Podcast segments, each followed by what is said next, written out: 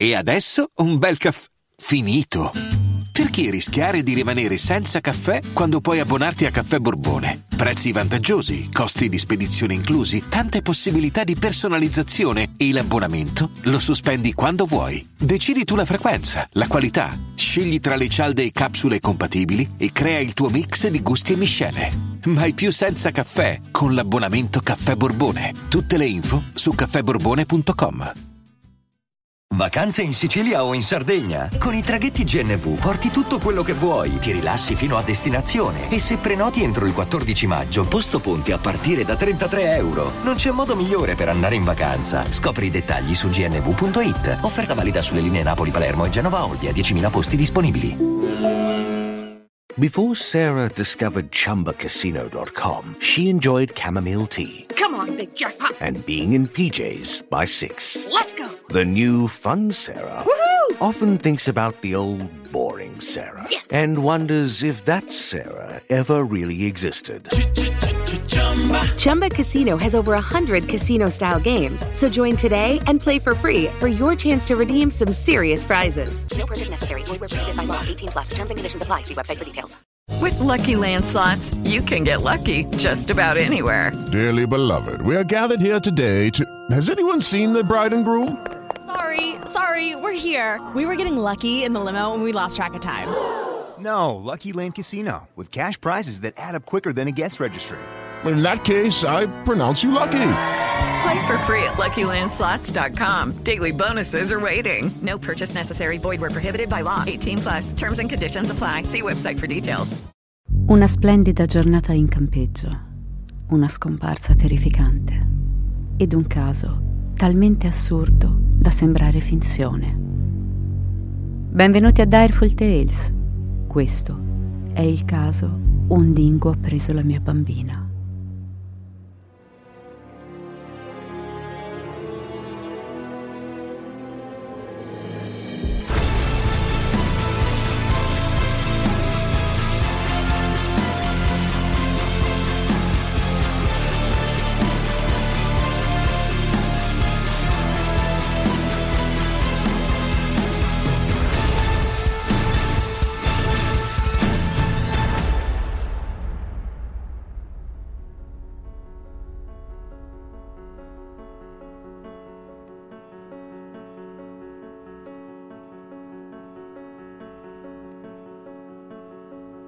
Nel tentacolare regno dell'esperienza umana ci sono poche cose che potrebbero accadere a una persona più devastanti e traumatiche della morte di un bambino. I genitori sono istintivamente spinti a fare di tutto per proteggere i loro figli, anche a spese della loro stessa vita.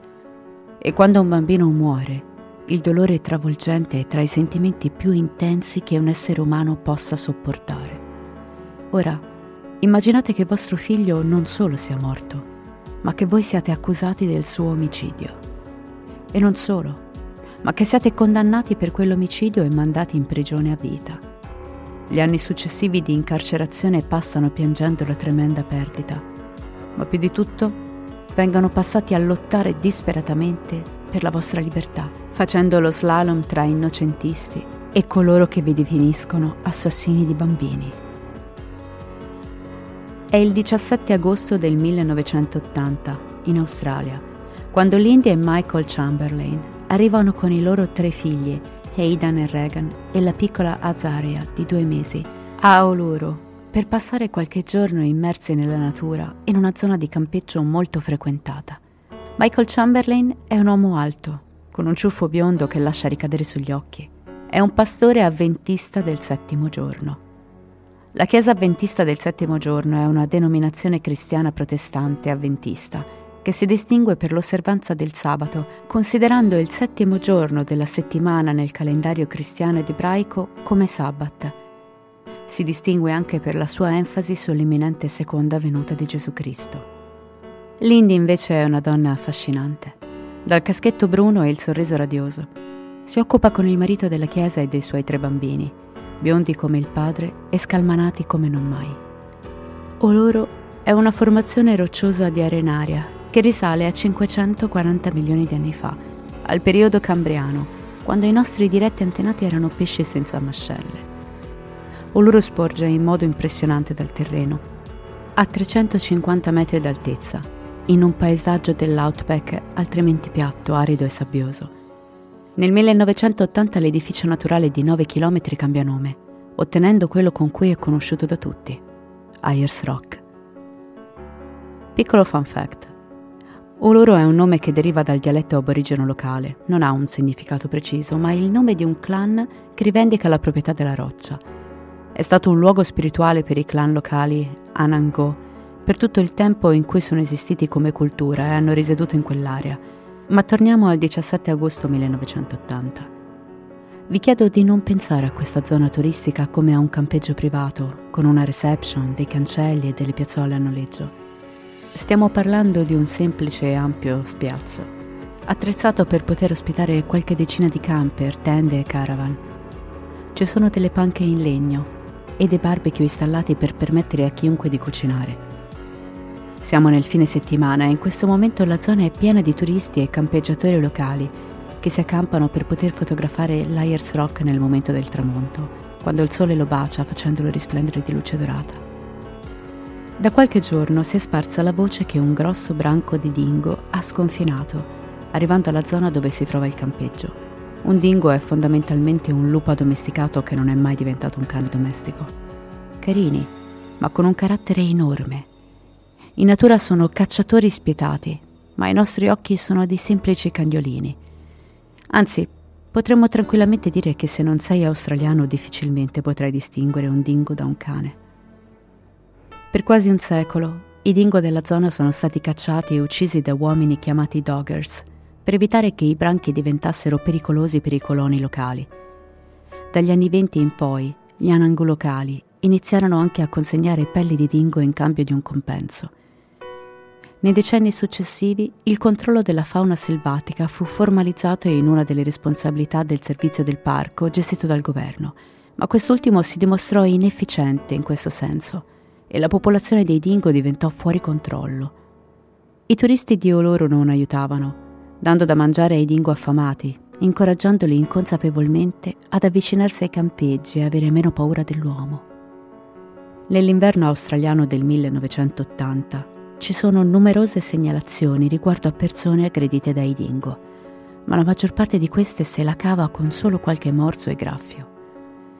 La sera del 17 agosto 1980 Mentre i campeggiatori locali accendono il loro barbecue, cuociono bistecche e si abbuffano di birra, Michael e Lindy Chamberlain chiacchierano allegramente con gli altri turisti. È una bella serata. Le persone cenano insieme, fanno conoscenza e raccontano delle proprie vite. Anche se noi siamo abituati a considerare agosto parte della nostra estate, nell'emisfero meridionale siamo in pieno inverno e l'oscurità è già calata sui campeggiatori. Mentre si finiscono gli ultimi preparativi per la cena, Lindy guarda l'ora. È il momento di mettere la figlia di due mesi a dormire.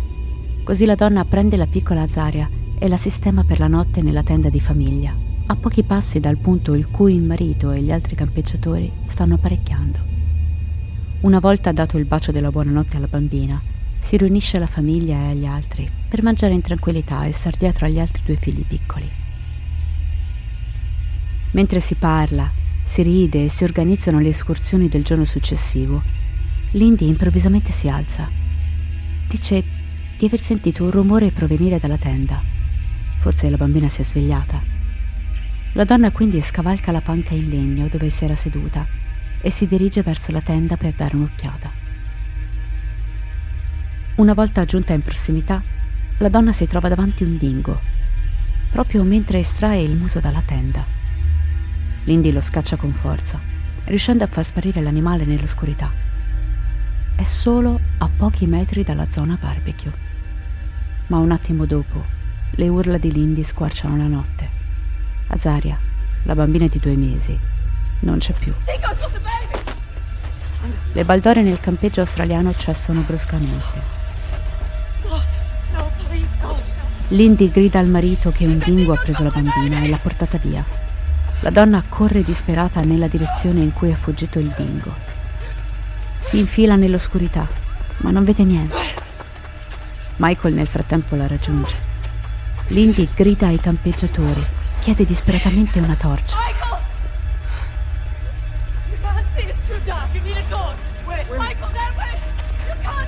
Al di fuori del campeggio non c'è illuminazione artificiale nella zona e oltre il piccolo gruppo di campeggiatori, intorno non c'è altro che buio che si srotola per chilometri e chilometri. Al di là delle luci nella zona dei barbecue e di quelle interne nei camper, le stesse tende sono parzialmente avvolte dall'oscurità. I campeggiatori locali raccolgono tutte le loro torce e partono alla ricerca del dingo, prestando orecchio alle possibili urla della piccola, ma non avvertono niente. La notte, forse più incredibile e spaventosa della loro vita, è appena iniziata. Vengono chiamate le autorità, che si uniscono alla ricerca anche se essa avviene in modo disorganizzato e confuso. Passano le ore, arriva l'alba, ma della neonata non c'è traccia. Molti dei locali vengono a sapere della scomparsa e si aggiungono ai gruppi di ricerca. Più di 300 persone controllano la zona in cerca di indizi, guidati da una disperata Lindy che sembra non darsi pace, a differenza del marito, che in molti criticano da subito per la sua calma e la sua marginale partecipazione. Passa una settimana. Quando una squadra rinviene una tutina e una canotta da bambini semisepolte nella sabbia rossa del deserto, a 4 km dall'area di campeggio. Il colletto della tuta è macchiato di sangue. Quella appartiene alla piccola Azaria e sarà l'unica prova a disposizione della polizia, perché il suo corpo non verrà mai ritrovato. Da qui in poi si solleva un domino di eventi e supposizioni paragonabili a un circo in visita in città. Passano quattro mesi. Il 15 dicembre, nella piccola città di Alice Springs, nel mezzo dell'Outback, il più grande insediamento umano nel raggio di centinaia di miglia, si sta svolgendo l'inchiesta sulla scomparsa della piccola Azaria. Questo macabro evento ha ovviamente attirato l'attenzione nazionale e l'inchiesta riceve una copertura a dir poco scandalosa e viscida da parte dei giornali, che amplificano la tragedia costruendo scenari ancora più fantasiosi della realtà, come se ce ne fosse bisogno. L'inchiesta si trascina per due mesi. In una prima storica per l'Australia, il verdetto viene trasmesso in diretta in tutto il paese, ad un vasto pubblico e una stampa insincera e sbavante. L'inchiesta stabilisce che, data la tutina trovata nel deserto macchiata sul collo, Azaria è morta. Inoltre gli inquirenti si dicono assolutamente scettici nell'attribuire a un dingo la causa della scomparsa e della prematura dipartita della piccola. Il magistrato dichiara che se un dingo ha effettivamente ucciso la bambina, le squadre di ricerca non solo avrebbero dovuto trovarne i resti, ma sarebbero stati rinvenuti anche brandelli di vestiti. I dingo sono spazzini, quindi mangiano tutto ciò che trovano, ma non sono grandi predatori. Secondo il magistrato, quindi, anche se la bambina fosse stata tragicamente consumata da un animale selvatico come un dingo, alcune o tutte le ossa sarebbero dovute essere là fuori. Secondo l'inchiesta, quindi, là fuori ci devono essere degli indizi rimasti nascosti. Eppure le ricerche approfondite non hanno trovato nulla. Inoltre i vestiti non sono stati trovati strappati e sparpagliati nella zona, ma ordinatamente messi insieme. Il coroner si dice d'accordo con la tesi della madre. Sì, un dingo ha preso la piccola, ma su quei vestiti sono presenti dei tagli, fatti da una persona e non da un cane. Così con queste poche prove il magistrato conclude, cito, il corpo di Azaria è stato preso dal dingo e smaltito con un metodo sconosciuto da una persona o persone altrettanto sconosciute. Fermiamoci un attimo, perché questa ipotesi, oltre che abbastanza folle, è decisamente preoccupante. Perché una persona dovrebbe trovare il corpo di un neonato e semplicemente disfarsene senza avvertire le autorità? Si può davvero immaginare che qualcuno, senza pensarci, seppellisca solennemente il bambino senza indovinare l'età dei resti o considerare che qualcuno potrebbe cercarli? Questa dichiarazione del magistrato, trasmessa in televisione in tutta la nazione, accende l'immaginazione della gente su ragioni più nefaste per cui qualcuno vorrebbe nascondere rapidamente tutti i segni di un corpo. Così le teorie cospirazionistiche iniziano lentamente a germogliare in tutta la nazione. Le autorità locali si dicono insoddisfatte dei risultati dell'inchiesta. Intanto c'è da dire che la polizia stessa è stata presa a pesci in faccia per come ha svolto le indagini. Durante l'inchiesta, infatti, il magistrato li ha criticati duramente per la loro risposta lenta alla scomparsa di Azaria, specialmente nelle poche ore cruciali dopo l'accaduto, e anche per la loro ricerca approssimativa, che è durata un'intera settimana prima di trovare qualcosa. Anche il governo si prende la sua dose di schiaffi avendo lasciato che l'invasione da parte dei Dingo intorno a un sito turistico nel territorio del nord andasse così fuori controllo. Non solo una bambina uccisa, ma portata via da una tenda in un campeggio che sarebbe stato un luogo sicuro se i Dingo non fossero diventati così numerosi e incoraggiati. A tutto ciò si unisce il fatto bieco e umiliante che l'intera nazione ha assistito al verdetto. Così le autorità diventano motivate dall'interesse personale a trovare un'altra spiegazione per la morte della piccola Zaria. C'è anche da dire però che i fatti del caso sono molto ambigui. Manca qualsiasi prova fisica reale al di là della minuscola tuta e della canotta. Ed il fatto che un dingo fosse presente nella tenda di Chamberlain poco prima della scomparsa dipende interamente dalla testimonianza della stessa Lindy Chamberlain, la persona che ha visto per ultima sua figlia viva e che in circostanze normali sarebbe stata la principale sospettata in un caso di scomparsa e presunta morte. Sebbene Lindy non abbia visto chiaramente la piccola trasportata dal dingo prima di controllare all'interno della tenda, sostiene con forza che un dingo abbia davvero preso Azaria. Ma perché la polizia sarebbe stata così veloce a sospettare della moglie del pastore? Beh, vi ho già detto di come i genitori istintivamente siano portati a fare di tutto per proteggere i loro figli, anche a spese della loro stessa vita. Naturalmente quando descrivo l'istintiva protezione di un genitore parlo in generale, perché circa il 2,5% di tutte le vittime di omicidio sono bambini e di questo numero circa il 60% di tutti gli omicidi sono commessi da uno o da entrambi i genitori. Ve lo ridico più lentamente. Il 60% di tutti gli omicidi di bambini sono commessi da uno o entrambi i genitori un numero enorme. E mentre gli uomini si aggiudicano la vittoria sulla statistica di omicidi in generale, i filicidi commessi dai genitori sono condivisi più vicino al 50-50. Circa il 40% di tutti gli omicidi di bambini commessi da una madre sono commessi prima che il bambino abbia raggiunto un anno di età e circa il 75% di tutti gli omicidi di un neonato sono compiuti dalla madre. Le motivazioni comuni per l'infanticidio sono psicosi o l'instabilità mentale portata dalla depressione postpartum, seguita da una serie di altre malattie mentali che affliggono una madre mentre è la principale responsabile di un neonato completamente dipendente. Quando si tratta di serial killer donne, un numero sproporzionato di loro sceglie i bambini come vittime. Nel caso ve lo stiate chiedendo, l'ipotesi evolutiva data per questa discrepanza tra violenza familiare maschile e femminile è che per almeno 300.000 degli ultimi 315.000 anni di esistenza dell'Homo sapiens, le madri hanno dovuto spesso praticare l'infanticidio. La ragione è triste, ma semplice. Le madri cacciatrici e raccoglitrici nomadi non potevano portare e allattare troppi bambini sotto i 5 anni, tutti insieme, mentre erano costantemente in movimento per centinaia di chilometri alla ricerca di cibo. Il controllo delle nascite e l'aborto nel Paleolitico non esistevano Solo nelle società agrarie sedentarie più recenti ci si poteva prendere cura di molti bambini piccoli sotto i 5 anni tutti insieme. Così nello stesso modo in cui l'aggressività e la violenza personale e di gruppo sembrano essersi innestate nella psiche più viscerale degli uomini squilibrati, l'impulso all'infanticidio sembra emergere in una minoranza di donne in periodi particolarmente acuti di malattia mentale. Comunque tranquilli, Solo lo 0,00012% della popolazione uccide i propri figli. E comunque tutto questo monologo statistico ed evoluzionistico non è sufficiente perché la polizia sporga denuncia per omicidio. Ma piano piano si analizzano le prove. La tutina ritrovata viene analizzata e le fotografie ultraviolette scattate su di essa sembrano indicare che gli schizzi di sangue siano il risultato di un'arma da taglio brandita da un essere umano non le fauci di un animale. I patologi dichiarano che i dingo non possono fare quel tipo di ferita con i loro denti.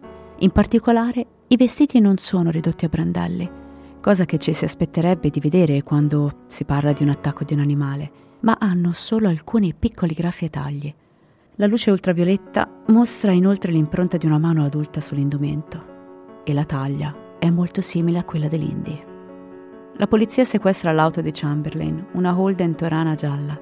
Lì, sul sedile anteriore, i patologi rinvengono segni di sangue, più precisamente emoglobina fetale, che può appartenere solo a un bambino sotto i sei mesi di età. La polizia quindi ricostruisce il caso e sviluppa la propria ipotesi. La notte del 17 agosto 1980, Lindy Chamberlain non avrebbe portato la neonata a letto nella tenda, ma avrebbe posizionato Azaria sul sedile anteriore dell'auto di famiglia.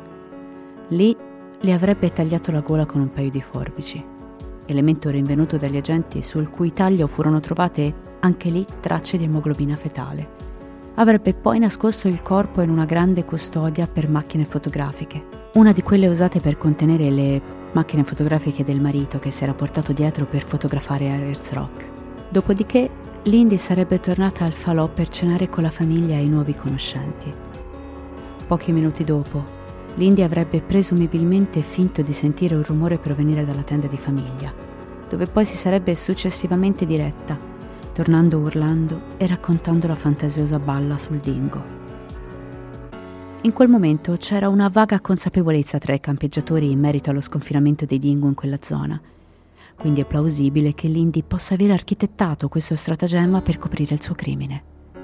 La polizia afferma che Lindy abbia spruzzato un po' di sangue sulla tenda per simulare l'attacco dei dingo. Più tardi, nel cuore della notte, mentre le poche persone che si erano inizialmente unite alla ricerca si sparpagliavano per chilometri di deserto oscuro, Lindy avrebbe rimosso il corpo della bambina dalla custodia della macchina fotografica per poi seppellirla in una zona indefinita della terra desolata. I vestiti non a caso sono stati trovati una settimana dopo la scomparsa della piccola ordinatamente disposti. Inoltre, a quanto pare, mesi dopo il dramma, quando viene ordinato alla famiglia di consegnare la custodia delle macchine fotografiche alla polizia, Michael inizialmente dà loro quella sbagliata, mentre, sempre a detta degli inquirenti, avrebbe pulito la custodia incriminata prima di consegnarla agli agenti.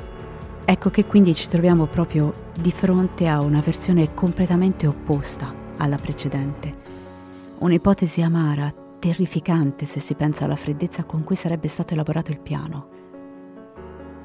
Ma arriviamo nel settembre del 1981, sette mesi dopo la conclusione della prima indagine.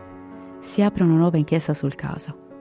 Questa volta Lindy Chamberlain è nell'epicentro di questo terremoto, accusata dell'omicidio di Azaria insieme al marito Michael, accusato di essere un complice per essere venuto a conoscenza dell'accaduto e aver contribuito a coprire il presunto crimine della moglie. Il caso arriva in giudizio nel 1982. Tutti i testimoni che erano al campeggio quella notte sostengono la versione degli eventi di Lindy. Molti di loro riferiscono di aver sentito o visto dei dingo nella zona. Alcuni ammettono addirittura di essersi visti portare via il cibo dalle tende e dai barbecue, talmente erano coraggiosi questi cani selvaggi. With lucky landslots, you can get lucky just about anywhere. Dearly beloved, we are gathered here today to. Has anyone seen the bride and groom? Sorry, sorry, we're here. We were getting lucky in the limo and we lost track of time. No, Lucky Land Casino, with cash prizes that add up quicker than a guest registry. In that case, I pronounce you lucky. Play for free at LuckyLandSlots.com. Daily bonuses are waiting. No purchase necessary. Void were prohibited by law. 18 plus. Terms and conditions apply. See website for details. Renueva tu estilo de otoño en JCPenney. Descubre grandes ofertas en modelos versátiles que puedes combinar con piezas tuyas, como un blazer y pantalón de pierna ancha Worthington con tu blusa favorita, o un suavecito suéter St. John's Bay con tu camiseta preferida. Y combina una chaqueta Stafford con uno de los clásicos en tu closet. Con un par de piezas versátiles puedes crear múltiples looks únicos y extraordinarios. Eleva tu estilo de otoño y ahorra. JCPenney. Vale la pena. Un'infermiera, Sally Lowe, che era stata presente la sera in questione, afferma di aver sentito un bambino gridare dopo che Lindy Chamberlain era tornata dalla tenda per senersi a cenare con gli altri. Ricordiamo che a questo punto, secondo la teoria della polizia, la neonata sarebbe dovuta essere già morta. Tuttavia, la testimonianza dell'infermiera non è certamente una prova decisiva a discolpa. I testimoni oculari o che ammettono di aver sentito qualcosa sono notoriamente inaffidabili. L'accusa sostiene che Sally sia stata istruita dai Chamberlain a credere di aver sentito il bambino gridare, dopo che Lindy era tornata alla cena. Il sovrintendente Denver Marchant crede che ci sia stato un coinvolgimento umano nella morte di Azaria. Ma la difesa della madre è forte. Il team legale di Lindy e Michael sottolinea che i segni di emoglobina fetale trovati nell'auto dei Chamberlain potrebbero provenire non dal sangue, ma dalla semplice bava o dal muco che i neonati spesso lasciano involontariamente su tessuti e superfici. E chiunque abbia mai passato 5 secondi in presenza di un bambino neonato sa quanto possono essere comuni queste sostanze e come abbiano la tendenza a arrivare ovunque.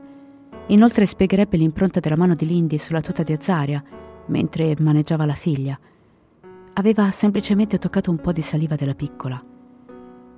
Ciò che rimane solo un po' più difficile ma plausibile è spiegare perché la stessa emoglobina fosse stata trovata sul taglio delle forbici. Inoltre gli esperti della difesa contestano l'idea che gli schizzi di sangue indicano che la gola di Azaria sia stata tagliata con le forbici. Un ricercatore specializzato nello studio di dingo viene chiamato per testimoniare. Egli afferma che i denti di quegli animali possono anche infliggere una ferita del genere. Alcuni peli vengono trovati nella tenda e sulla tuta di Azaria, anche se questi ultimi possono appartenere a un cane domestico locale e o essere trasferiti sui vestiti nella settimana in cui erano buttati nel deserto. Inoltre l'esperto di dingo afferma che un dingo sarebbe pienamente capace di rimuovere un bambino dai suoi vestiti senza danneggiare gli indumenti. Citando l'esempio di un dingo femmina in cattività che aveva aperto un pacchetto di carne senza danneggiare la carta da imballaggio. La difesa fa perno sull'affermare che Wallace Goodwin, il membro del gruppo di ricerca che ha trovato i vestiti nel deserto, aveva trovato la canottiera infilata dentro la tuta e non gli indumenti ordinatamente stesi, come testimoniò inizialmente. L'agente Frank Morris però contesta questa versione degli eventi, dicendo che la canottiera era infilata dentro e che solo i bottoni superiori della tuta erano stati slacciati. Dopo aver raccolto brevemente i vestiti per controllare che non ci fossero resti umani, Morris afferma di averli rimessi a terra esattamente dove li aveva trovati per poterli fotografare. La canottiera sarebbe stata quindi all'interno della tuta. Nel controinterrogatorio, la storia di Lindy rivela però un'incongruenza. Lei sostiene che oltre alla tuta e alla canottiera aveva vestito la piccola Azaria con una giacca di lana per tenerla al caldo. Ma nessun articolo del genere è stato trovato, né a 4 km dal campeggio né altrove. Come in molti altri casi, il circo mediatico non va a favore della posizione di Lindy, che viene vista sempre peggio dall'opinione pubblica.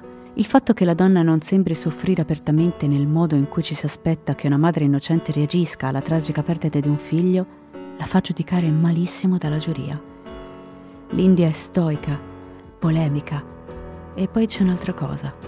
Al momento del processo, Lindy è nuovamente incinta come se non si fosse nemmeno presa il tempo di elaborare il lutto. L'opinione pubblica australiana sospetta anche degli avventisti del settimo giorno e insinua che Lindy e Michael possano appartenere a una sorta di frangia cristiana di culto sessuale. Una teoria abbastanza estrema e fantasiosa. Ancora più assurdo, il pubblico giudica il fatto che Lindy avesse l'abitudine di vestire la piccola Azaria di nero, implicando una sorta di strana influenza satanica quando in realtà, molto più semplicemente, il nero e i vestiti scuri stavano diventando una moda per i bambini nei primi anni Ottanta. Ciliegina sulla torta, una falsa soffiata anonima avrebbe contribuito a diffondere la voce che il nome Azaria significhi sacrificio nel deserto, quando in realtà è l'ebraico per aiutata da Dio. Tutte queste speculazioni vengono fatte circolare industrialmente dalla stampa per vendere giornali. E Dio mio ragazzi, la gente sta male. Scusate per questo mio parere personale, ma sono profondamente affascinata dagli abissi della mente umana. Ma andiamo avanti. L'affermazione di Lindy che un dingo avrebbe ucciso la sua bambina viene derisa come inverosimile. I dingo generalmente non attaccano le persone e non infliggono ferite gravi, tantomeno le uccidono. E le prove che certi animali possano cacciare dei bambini sono ad oggi estremamente rare. Non c'è alcuna prova sui vestiti che dimostri che Azaria sia stata trascinata per 4 km di deserto accidentato e le tracce di sporcizia e vegetazione sui vestiti sono coerenti con quelle trovate intorno all'accampamento, non nell'area dove i vestiti sono stati rinvenuti. In aula avvengono lunghe discussioni tra la difesa e l'accusa sul fatto che un dingo possa o meno portare un bambino tra le sue fauci per lunghe distanze senza trascinarlo. I dingo sono relativamente piccoli rispetto ai lupi, anche alle grandi razze di cani. Pesano in media tra i 10 e i 13 kg e per mettere questo in prospettiva, un bambino di due mesi pesa circa 5 kg, quasi la metà del peso di un dingo stesso. Un dingo farebbe fatica a tenere un bambino nella sua bocca relativamente piccola. Per gran parte del pubblico, nel 1982, l'affermazione di un attacco di dingo sembra essere l'agghiacciante e un po' patetica scusa di una madre disperata, atta a coprire un crimine macabro. E a quanto pare la giuria si trova d'accordo. Il 29 ottobre 1982, infatti, Lindy viene giudicata colpevole dell'infanticidio di Azaria Chamberlain e condannata all'ergastolo.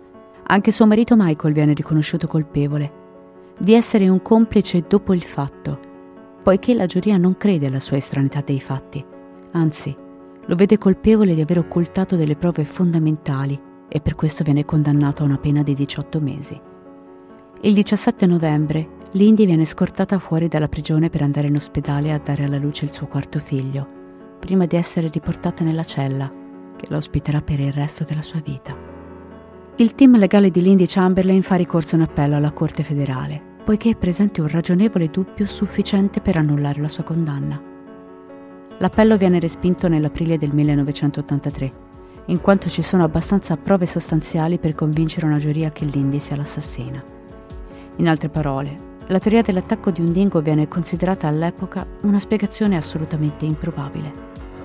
L'India allora presenta un appello all'alta corte australiana, ma anche questo viene respinto nel febbraio del 1984. A questo punto l'India ha già trascorso 16 mesi in prigione per un crimine che dice di non aver commesso. Passano altri due anni e la difesa di Lindy ha esaurito tutte le sue opzioni. Con ogni probabilità la donna passerà il resto della sua vita in prigione. Poi però succede qualcosa. Il 26 gennaio 1986 il turista britannico David Brett fa una rovinosa caduta mentre scala Uluru a tarda ora. I suoi resti vengono scoperti otto giorni dopo. Il suo corpo è stato in gran parte mangiato dai dingo, ma mentre la polizia cerca i resti di Brett, si imbattono nella giacca di un piccolo neonato.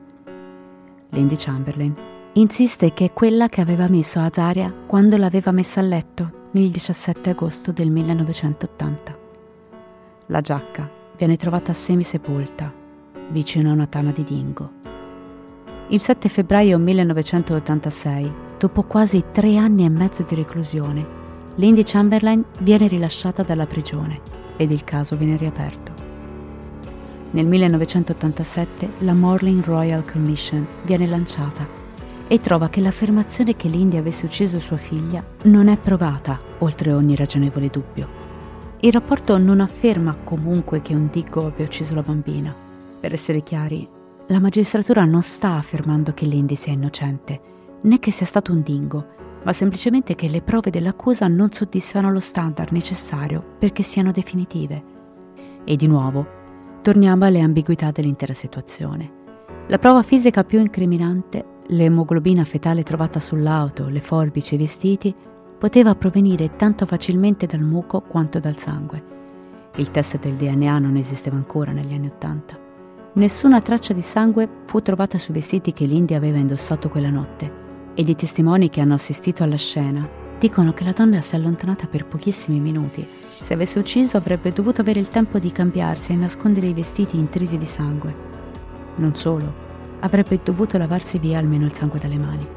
Non c'erano tracce di sangue nella custodia della macchina fotografica che la polizia sosteneva che l'India avesse usato per trasportare il corpo nel deserto. La tuta macchiata non indicava definitivamente se gli schizzi provenissero da un attacco umano o da uno animale. Quindi non c'è nessuna chiara indicazione in un modo o nell'altro, di come quei vestiti fossero stati trasportati nel deserto. Dingo o no, questa prova indiziaria non avrebbe potuto essere sufficiente per condannare una persona al carcere a vita. Nel settembre del 1988 la Corte d'Appello Penale rovescia tutte le condanne. In novembre esce il film A Cry in the Dark, noto anche come Evil Angels, con Meryl Streep come protagonista. Potete trovarlo tranquillamente su YouTube, anche se è solo in inglese. La pellicola rappresenta fedelmente la versione degli eventi di Lindy, che in contrasto con l'ostilità della gente nel 1982 fa completamente oscillare la simpatia del pubblico a suo favore, oltre che far ottenere alla strip una nomination all'Oscar. Nel 1992 il governo paga ai Chamberlain 1,3 milioni di dollari come risarcimento per il piccolo inconveniente di aver rovinato la loro vita e la loro reputazione per sempre. Nel dicembre del 1995 si apre una terza indagine questa conferma l'annullamento del verdetto di omicidio e registra la causa della morte di Azaria Chamberlain come sconosciuta.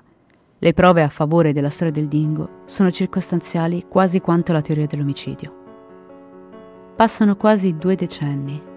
Lindy è ancora comprensibilmente insoddisfatta che il suo nome non sia stato completamente riabilitato e diffida del sistema giudiziario. Nel trentesimo anniversario della morte di Azaria nel 2010, Lindy lancia una campagna online per far cambiare il certificato di morte di Azaria in modo che rifletta la sua versione del dingo. Con un ampio sostegno del pubblico e una considerevole pressione politica, una quarta inchiesta si apre tra il 2011 e il 2012. Le prove esistenti dal 1995 vengono reinterpretate di nuovo. Vengono usati anche ulteriori aneddoti come prove, ad esempio gli attacchi più recenti da parte dei dingo sui bambini a Fraser Island, indicando che sì, in effetti, a volte i dingo se hanno fame cercano di uccidere i piccoli umani. Sulla base di queste prove, il coroner stabilisce che senza un ragionevole dubbio, un dingo ha sicuramente ucciso Azaria Chamberlain a Oruro la notte del 17 agosto 1980. Si scusa ufficialmente con Lindy e Michael e cambia la causa della morte sul certificato di morte della bambina. Mentre il 99% del pubblico australiano ora simpatizza profondamente con l'Indy e sembra abbastanza probabile che un dingo abbia effettivamente ucciso Azaria Chamberlain, il verdetto di questa quarta inchiesta ha effettivamente generato alcune critiche pubbliche.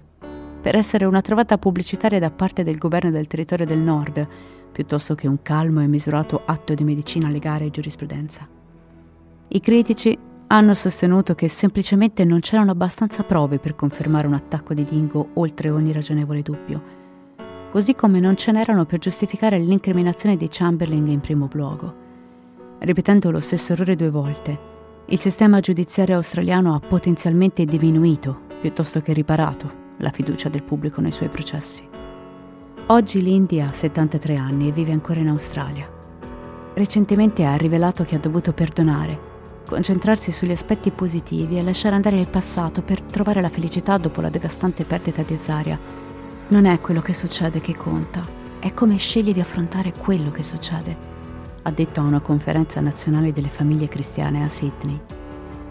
Puoi scegliere se vivere con rabbia, rimpianto e vendetta e pensarti miseramente una vittima, oppure puoi scegliere di essere un eroe della tua vita e perdonare il passato e andare avanti non succede immediatamente. A volte torno indietro e devo ricordare a me stessa di ricominciare tutto da capo. Non è facile. L'anno scorso, durante la diretta di un talk show nazionale di cui era ospite, è scoppiato a piangere quando ha rivelato come è stato difficile dare alla luce la sua seconda figlia, Kalia, al Darwin Hospital, poche settimane dopo essere stata incarcerata a vita per un crimine che non aveva commesso, e solo dopo due anni dalla perdita di Azaria. Etichettata in ogni modo da adoratrice del diavolo a una stronza senza cuore, l'India è rimasta fedele a se stessa, senza mai vacillare dalla sua dichiarazione che un dingo ha preso e ucciso Azaria. Ha anche divorziato da suo marito, il pastore Michael Chamberlain, nel 1991, solo cinque anni dopo essere stata liberata dal carcere. La sua famiglia fu distrutta in quel periodo. L'India nel frattempo ha ritrovato l'amore, dopo aver incontrato il suo secondo marito, Rick Cragon durante un tour di conferenza negli Stati Uniti nel 1992. Si sono sposati dieci mesi dopo che lui ha ottenuto l'approvazione di Aidan, Reagan e Kalia. Lindy dice che Rick l'ha aiutata a lasciarsi il dolore alle spalle e che è diventata una persona migliore, perdonando i detective e gli scienziati forensi che hanno condotto la caccia delle streghe per condannarla ingiustamente, per non parlare dei milioni di australiani che sono stati così veloci a giudicarla E voi? Che idea vi siete fatti? Innocente o incredibilmente abile a mentire e premeditare un omicidio rimasto ancora oggi irrisolto? Personalmente ci sto ancora riflettendo. Più che altro mi chiedo perché non sia stata considerata una terza opzione, ovvero il rapimento e l'uccisione da parte di una terza persona, un campeggiatore magari, che approfittando del buio e della distrazione delle varie famiglie ha colto l'attimo e ha sottratto la piccola dalla tenda. Successivamente un dingo si è affacciato a quella stessa tenda nel momento esatto in cui l'India è andata a controllare, creando un caso mediatico che ha dell'assurdo e che viene ricordato ad oggi con una semplice frase. Un dingo ha preso la mia bambina. Spero che questo episodio vi sia piaciuto. Vi chiedo di farmi sapere cosa ne pensate perché per me è davvero bello e interessante conoscere i vostri punti di vista. Vi ricordo che potete trovare i nostri social e tutte le informazioni visitando il sito direfultales.com. Detto questo, vi ringrazio per la compagnia e vi aspetto al prossimo episodio. E come sempre, restate spaventati e magari lontani dai dingo.